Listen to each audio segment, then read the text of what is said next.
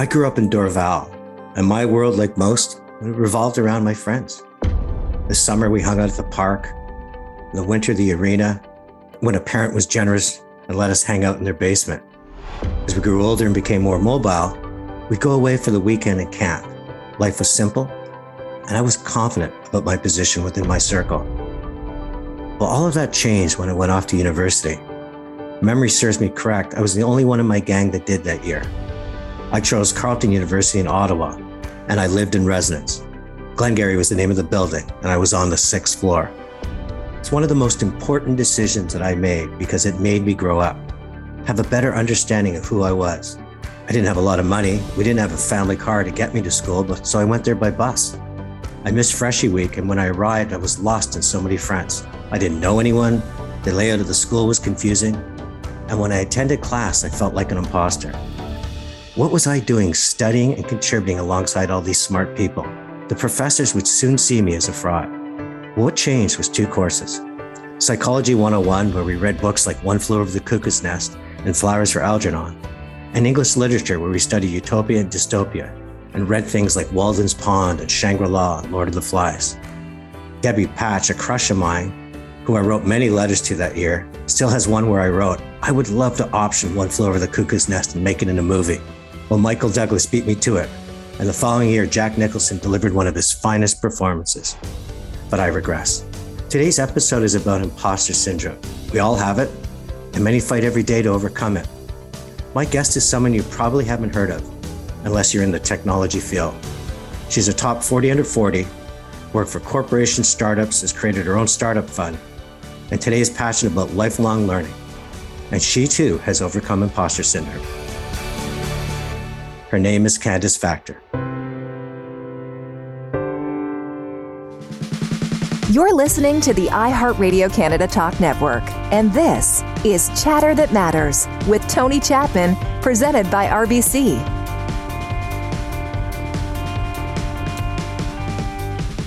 I get to chat with ordinary people who do extraordinary things despite circumstance.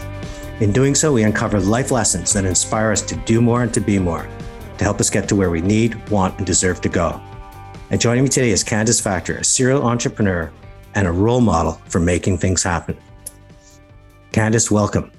Thank you, Tony. It's great to be here. So Candace, you do a lot of public speaking. I always ask speakers, what's the best way someone has ever introduced you in terms of not just what you do, but the value you bring an audience? I would have to say part reflective, part inspirational, and part human. Candace, I'm going to get into your life story. One of the chords is how you've overcome your imposter syndrome. But first, actually, I'm going to do something very different. I'm going to talk about what you're doing today. You're the co-founder of Disco, and you believe the future is learning live together. Absolutely. So at Disco, we are really passionate about two things. One, reimagining the future of learning. And yes, you said it very well, which is we believe that the future of learning is live and together. This was born out of COVID, really. We were all forced to learn and stay at home and to learn virtually. And what we recognized is that the way people had learned before online, which was the mainstay of digital learning, was pre-recorded courses. And the single biggest problem with pre-recorded courses is that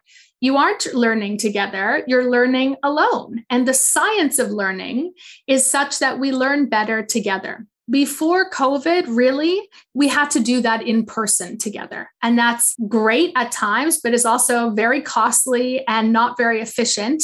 And it didn't allow you to take a course from somebody who was exceptional in Japan if you were sitting in Toronto. And so we are a platform that allows creators and thought leaders like yourself to run live learning experiences where groups of people are able to take a course together and provide feedback, support, and accountability in a cohort.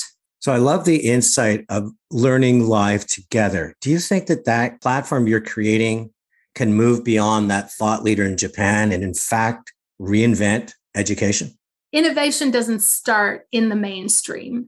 And so the way we are approaching learning is we're really at the edge. We're really focusing on lifelong learning experiences as opposed to institutional education. But if we fast forward 5 to 10 years, we have a belief that institutional education will be reimagined because there will be so many more creator-led, community-driven live learning experiences that people won't be forced into a mass institutional education in order to acquire the skills they have. And we're already starting to see that in higher ed today. So do you think universities that have had this lock on this passport, this degree that says, if you get a degree at my university, it will take you through life, do you think they're going to lose their hold on that because it'll be less about getting a degree in Harvard and more about getting courses from these 10 thought leaders? Yes and no. I think what we're going to see is a polarization of the most prestigious universities will become even more powerful. Their brand will matter. The middle market universities, they're already facing tremendous challenges on proving their value and their worth relative to the costs that they're charging their learners.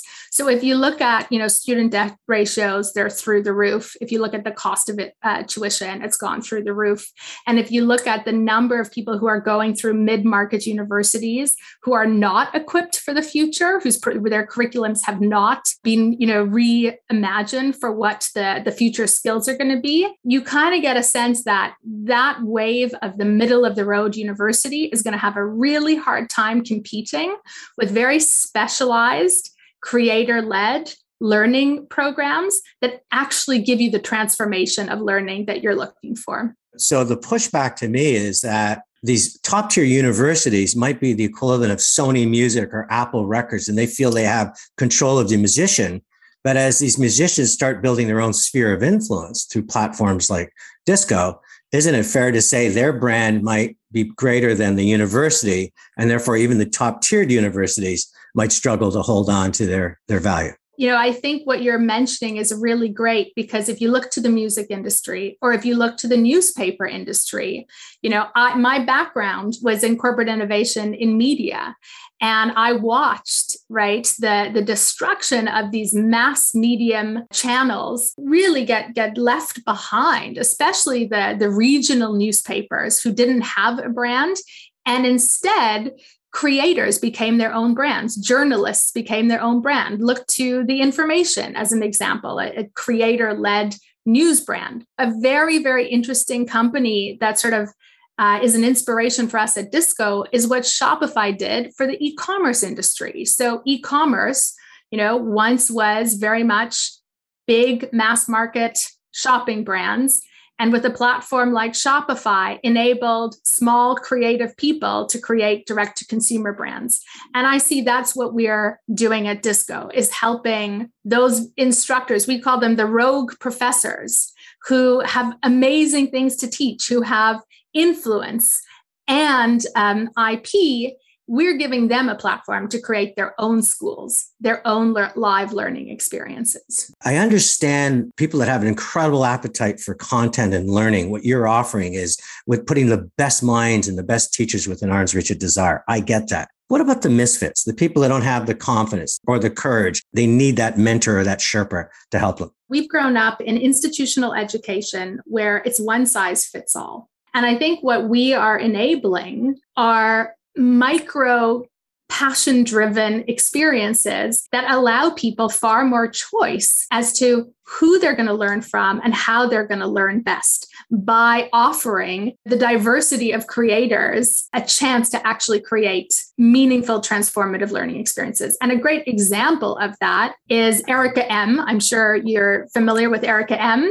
She just launched a boot camp for the Tony Chapmans, for the misfits of, high schoolers who don't actually fit into an institutional system. She called it Academy, a 5-day transformative boot camp for young people of all ages to pursue their purpose and their passion using Disco as their platform of choice.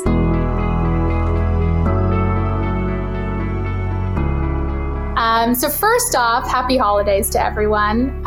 What a year it has been. For those of you who are tuning in for the first time, Game Changer Sessions is a series we created right when the pandemic hit to really focus on two things. One, how do we really survive, not just survive, but actually thrive in this time of chaos and uncertainty and change? And how do we create the future we want? You're listening to Chatter That Matters with Tony Chapman, presented by RBC. My special guest is Candace Faktor, who's a serial entrepreneur who's had to overcome circumstances and her own insecurities to become a force of change and lifelong learning.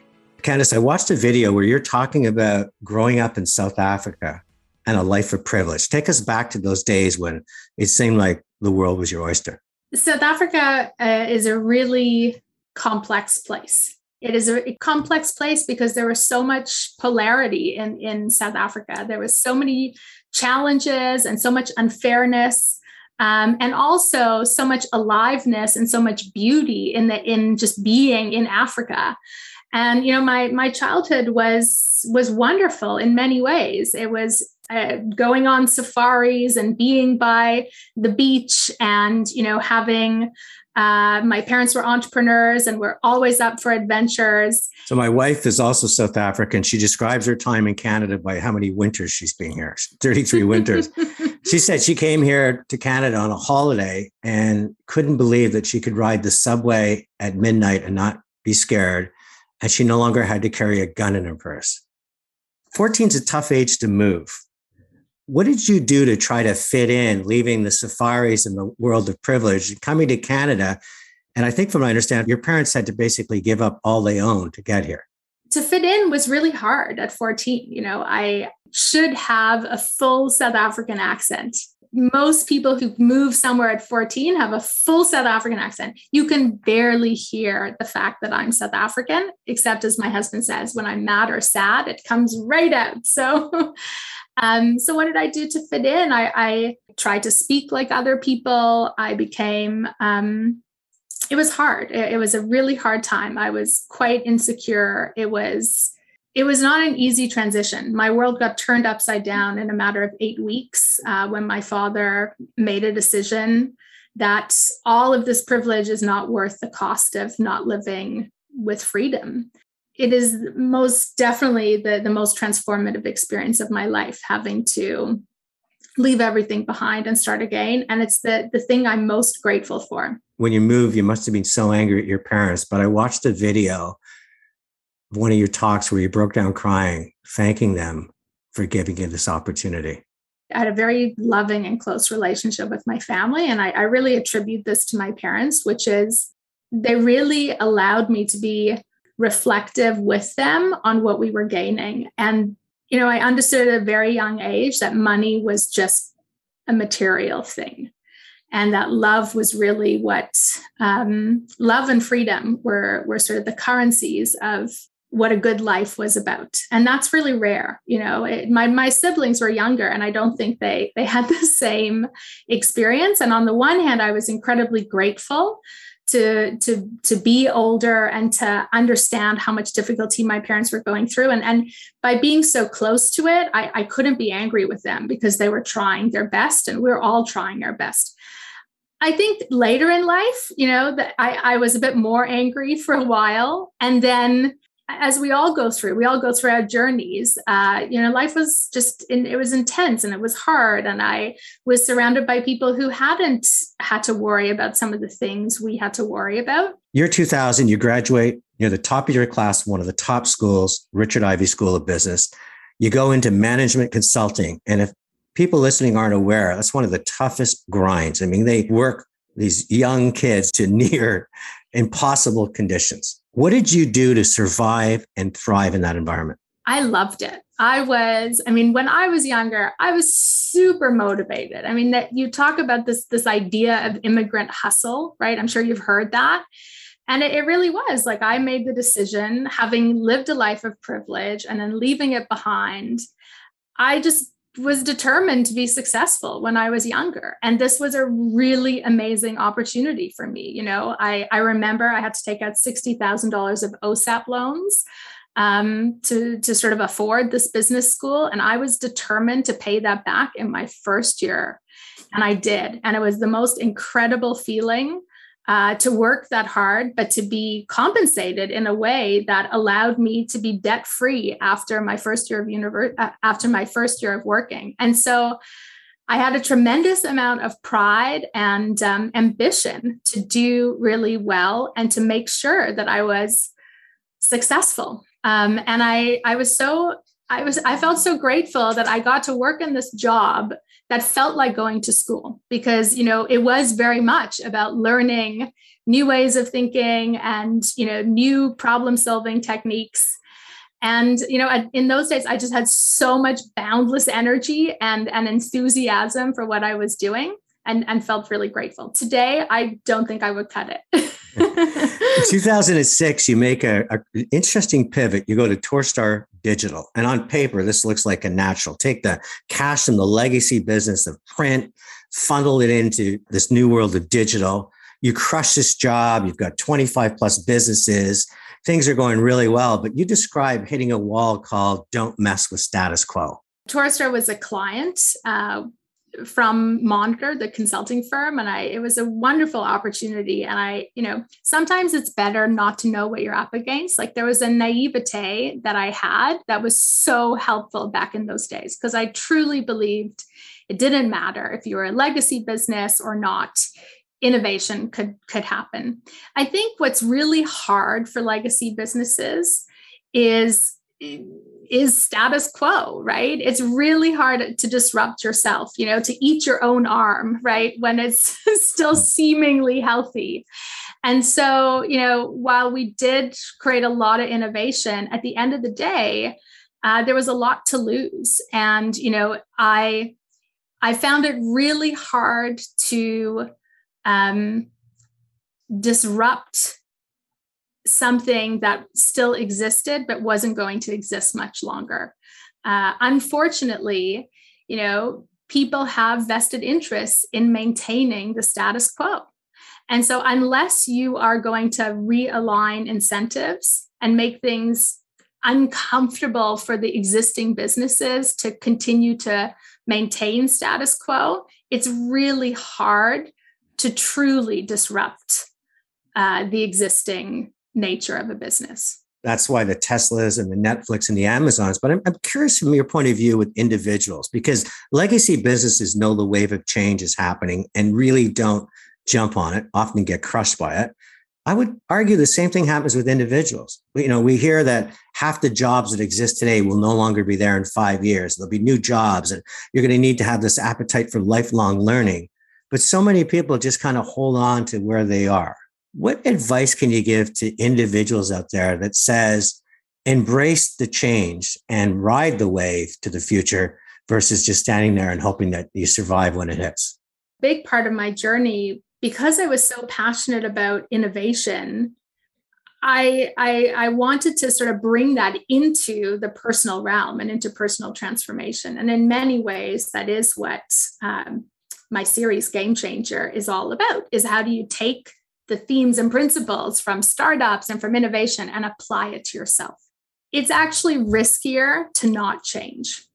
A lot of people assume that taking risks and trying new things and experimenting and sort of what I call unlearning a lot of what, you know, traditional models have taught you, they think it's safer to stay in the status quo.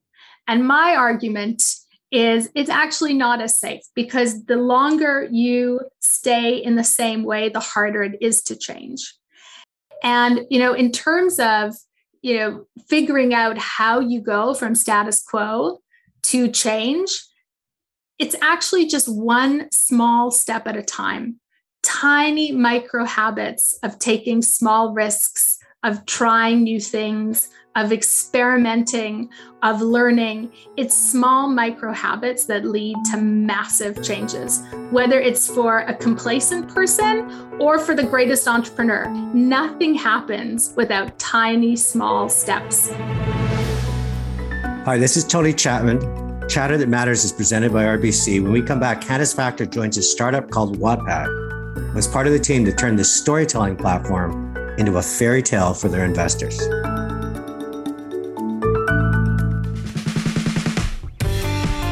Hi, it's Tony Chapman, host of Chatter That Matters, presented by RBC. I'd like to give a big shout out to RBC's Future Launch, a $500 million decade-long commitment to help prepare 3 million youth for the future of work. And how? Providing young people access to meaningful employment through work experience, skills development opportunities, networking solutions, and mental well-being support and services. Powering today's youth for the jobs of tomorrow, that matters to RBC. You're listening to Chatter That Matters with Tony Chapman, presented by RBC. Today, I have the honor of chatting with Candace Faktor, an extraordinary entrepreneur, top 40 under 40. Candace, you go from consulting to running a big business to joining a startup called Wattpad. Why did you make that move? Because I have to believe that move came with more uncertainty and a lot less guarantees in terms of cash flow.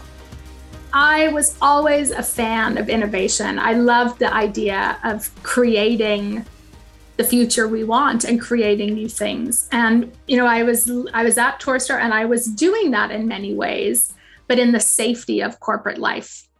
And what I realized is that I was no longer learning as much as I wanted to be learning.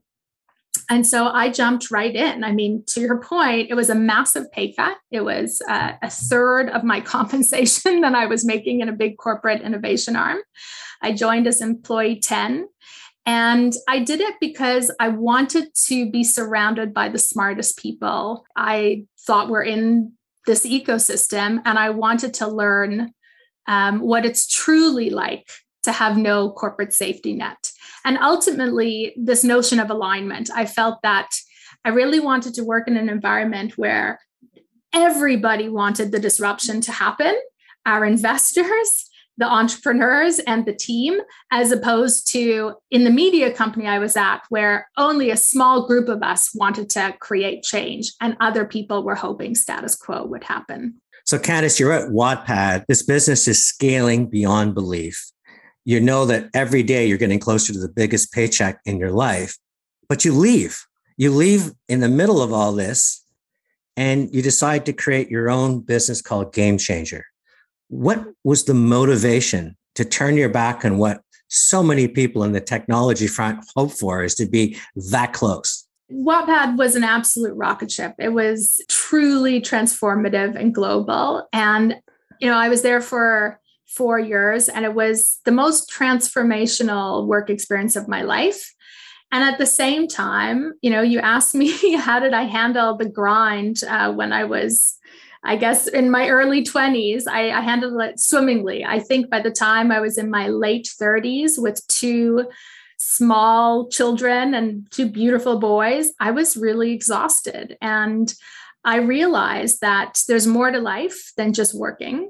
It was time to actually focus on a more inward pursuit of finding my purpose and my passion, as opposed to achieving and pleasing and sort of being outwardly focused in terms of the goals I had in my career. So it was a very hard decision, but it was the best decision I ever made in my entire life. It sounds like a lot of your parents were talking through you at that point, because, you know, when you think about what they did and the changes they made and said, materialistic is not enough, I need to find love and happiness. It sounds like a lot of those lessons in life were radiating through you at the same time.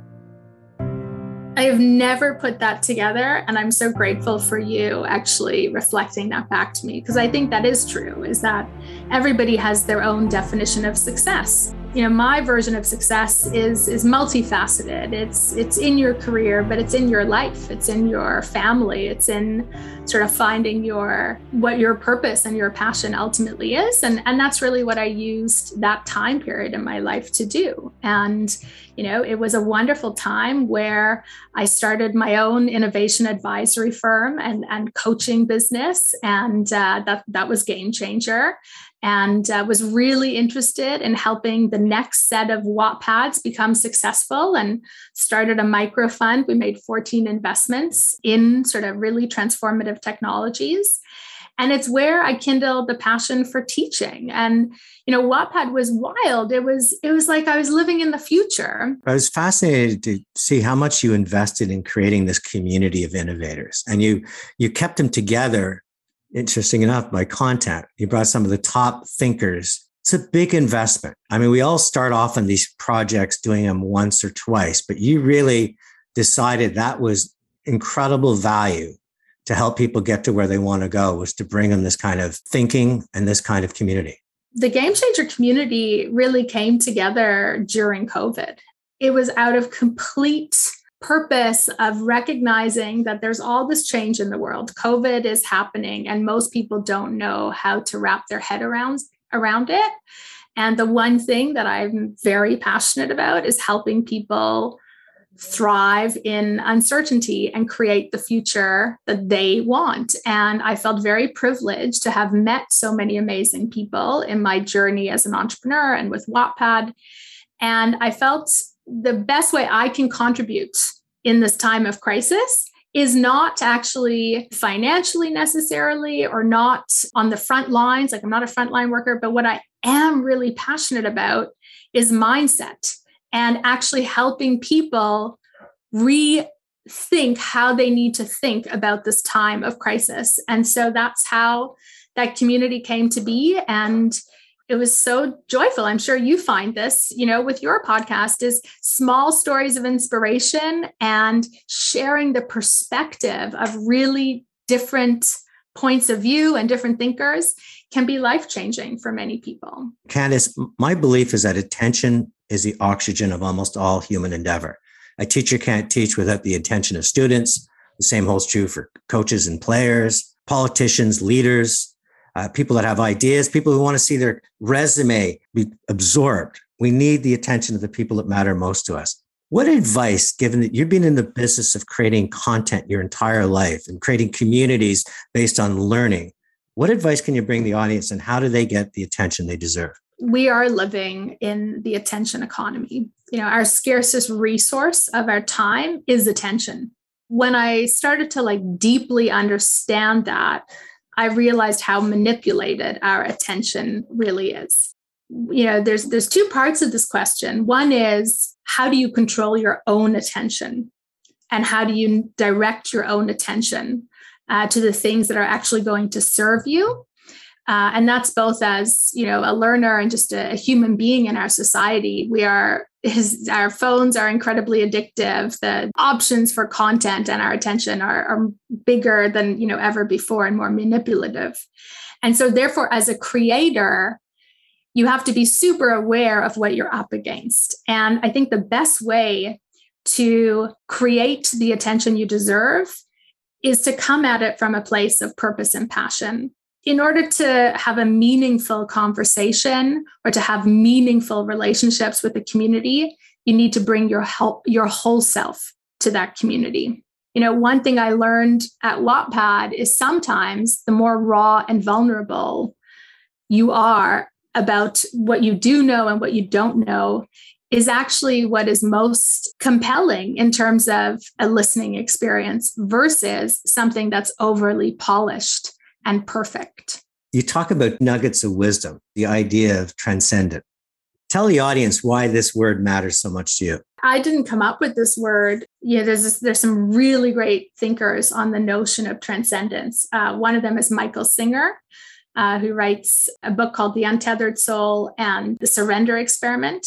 The ideas in transcendence is that you can rise above your emotions. And as somebody who, you know, has always been a particularly emotional person, I was so taken aback that I could separate myself from my emotions. And when I started putting in practice a mindfulness practice that really showed me that that was possible, my entire life changed, because I no longer defined myself in some of the emotional reactions I had to circumstances and people and situations, and rather focused on creating space between, you know, stimulus and response in order to transcend what is likely fear that was causing a lot of my emotional responses to difficult things. Candace, you and I share a very similar philosophy, because I personally think we are losing the middle ground. The herds are moving to the edges where we find like-minded people and like-minded content, or confirmation bias to say, oh, that they agree with me. And we lose our empathy and lose our ability to be rational. You're kind of doing it as an individual. I also think as a society, we have to spend more time understanding each other's perspectives, because I think what has advanced the human race and this concept of life learning that you're involved with as well is the sense of different points of view can often add up to a better point of view. The next thing you talk about is it's not enough to have intention. You have to own your impact.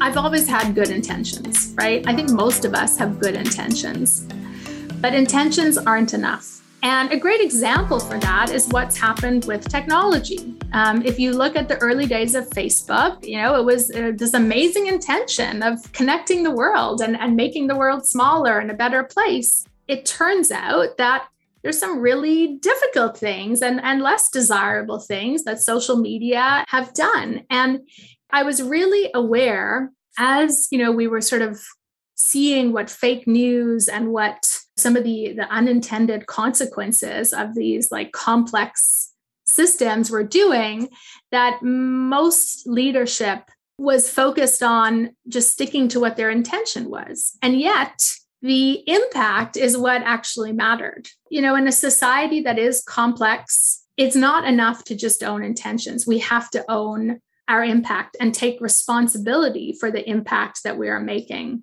on our planet, on our employees, on our customers, on society. And unfortunately, there's different reward systems for doing so. It's not always aligned. You know, I started doing campus tours years ago, pro bono, just because I wanted to give back to the schools. And it's interesting that over the time I did it, but I get asked the same question. And regardless of what you pursued, I gave the same answer. Three kinds of rewards in life. Intellectual. Am I being stimulated? Am I learning? Emotional. Do I feel like I belong? Can I contribute? Do I value the values and impact the company has? And financial. Am I getting paid well? My advice is always intellectual and emotional. And if you find where you're stimulated and you're passionate and you have purpose, money will follow, career advancement will follow, the path in life you want, you'll be able to follow.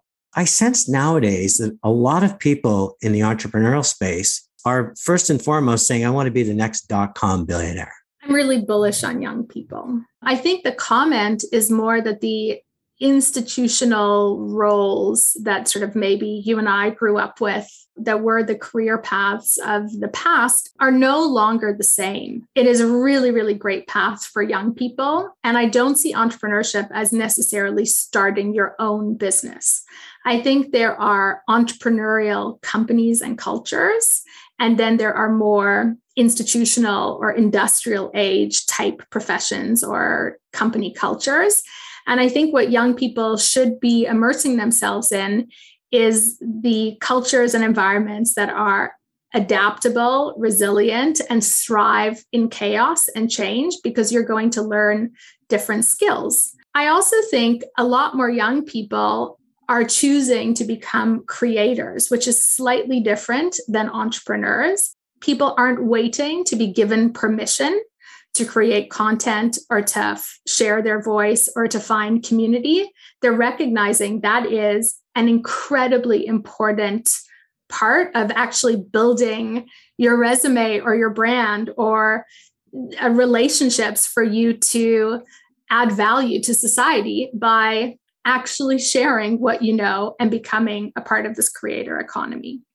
What's next for someone who's done so much and offering such a positive impact to the planet? I am all disco right now. I feel so incredibly privileged to be building a platform that helps so many people both learn amazing things, because we are enabling creators to build live learning experiences. And we're in the early innings. Like, we started this company a year ago. My co-founder is Chris Sikornick. And we just have an incredible vision to help reimagine what the future of education is going to look like, and to really give creators the tools to actually monetize their purpose and passion through teaching live together. Outside of that, I just want to be a positive and reflective voice for people to actually realize that so much of what's standing between you and pursuing your purpose and passion is you, you know, and just small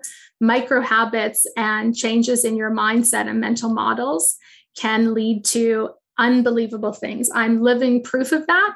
I absolutely had imposter syndrome, and I absolutely put a lot of barriers between me pursuing something I was passionate about and felt was purposeful. So much of it was fear, and so much of it was, you know, just learning to unlearn as opposed to having to know all the answers. So I'm chatting with Candace Faktor, and as you know, I always end with the three things I've learned. And this one's tough because I feel like I've been drinking through a firehouse. Candace, the first thing I'd say is the chord you play to the entire interview is about learning.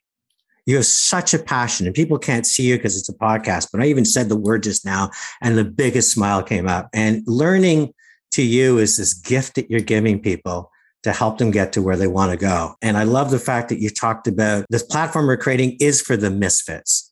It's for the people that are willing to abandon status quo. And the second thing I learned is that when you talk about small steps, micro habits, this isn't daunting. You don't have to go from ground zero to climbing Mount Everest, that you can do it one step at a time. And then the final thing I think is just really understanding impact and really going beyond short-term goals and really having a sense of that legacy in life, whether you're an organization or a startup or an individual, will ultimately be the impact, the positive impact that you leave on this planet. Candace Faktor, it's been an absolute delight. It's been wonderful to have you on Chatter That Matters. Tony, you are an inspiration. You know, what I built with Game Changer, I look at what you've done with Chatter That Matters, and I just see, you know, so much possibility. And so I'm so grateful to be here.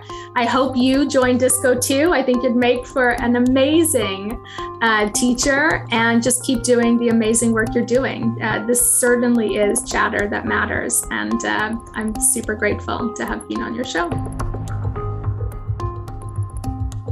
Joining me now is Sheila McGrogan. If you heard an episode a couple of weeks ago, I brought her on because, as Bill Gates says, content is king.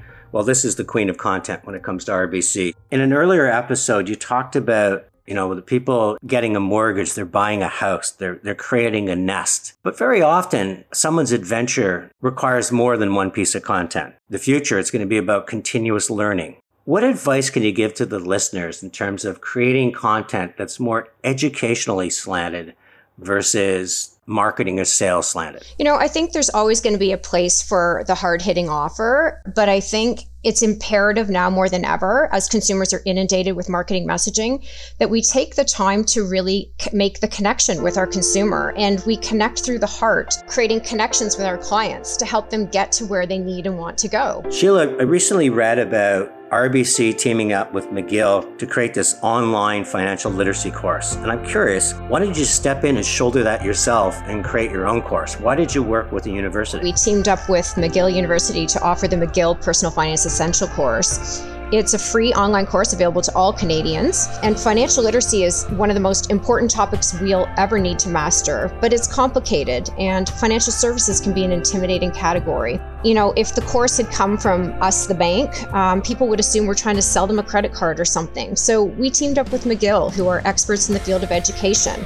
And whether it's one of our clients taking the course or someone who banks elsewhere, it's open and available to everyone, as we believe this is a really important topic for Canadians. So if any of my listeners want to take this course, where will we find it? McGillpersonalfinance.com, and they can simply sign up and register right there and jump right into the course. And it takes the participant through a variety of topics pertaining to financial literacy. It's Tony Chapman. Let's chat soon. Chatter That Matters with Tony Chapman has been a presentation of RBC. Fridays, join Tony Chapman for Chatter That Matters on the iHeartRadio Canada Talk Network.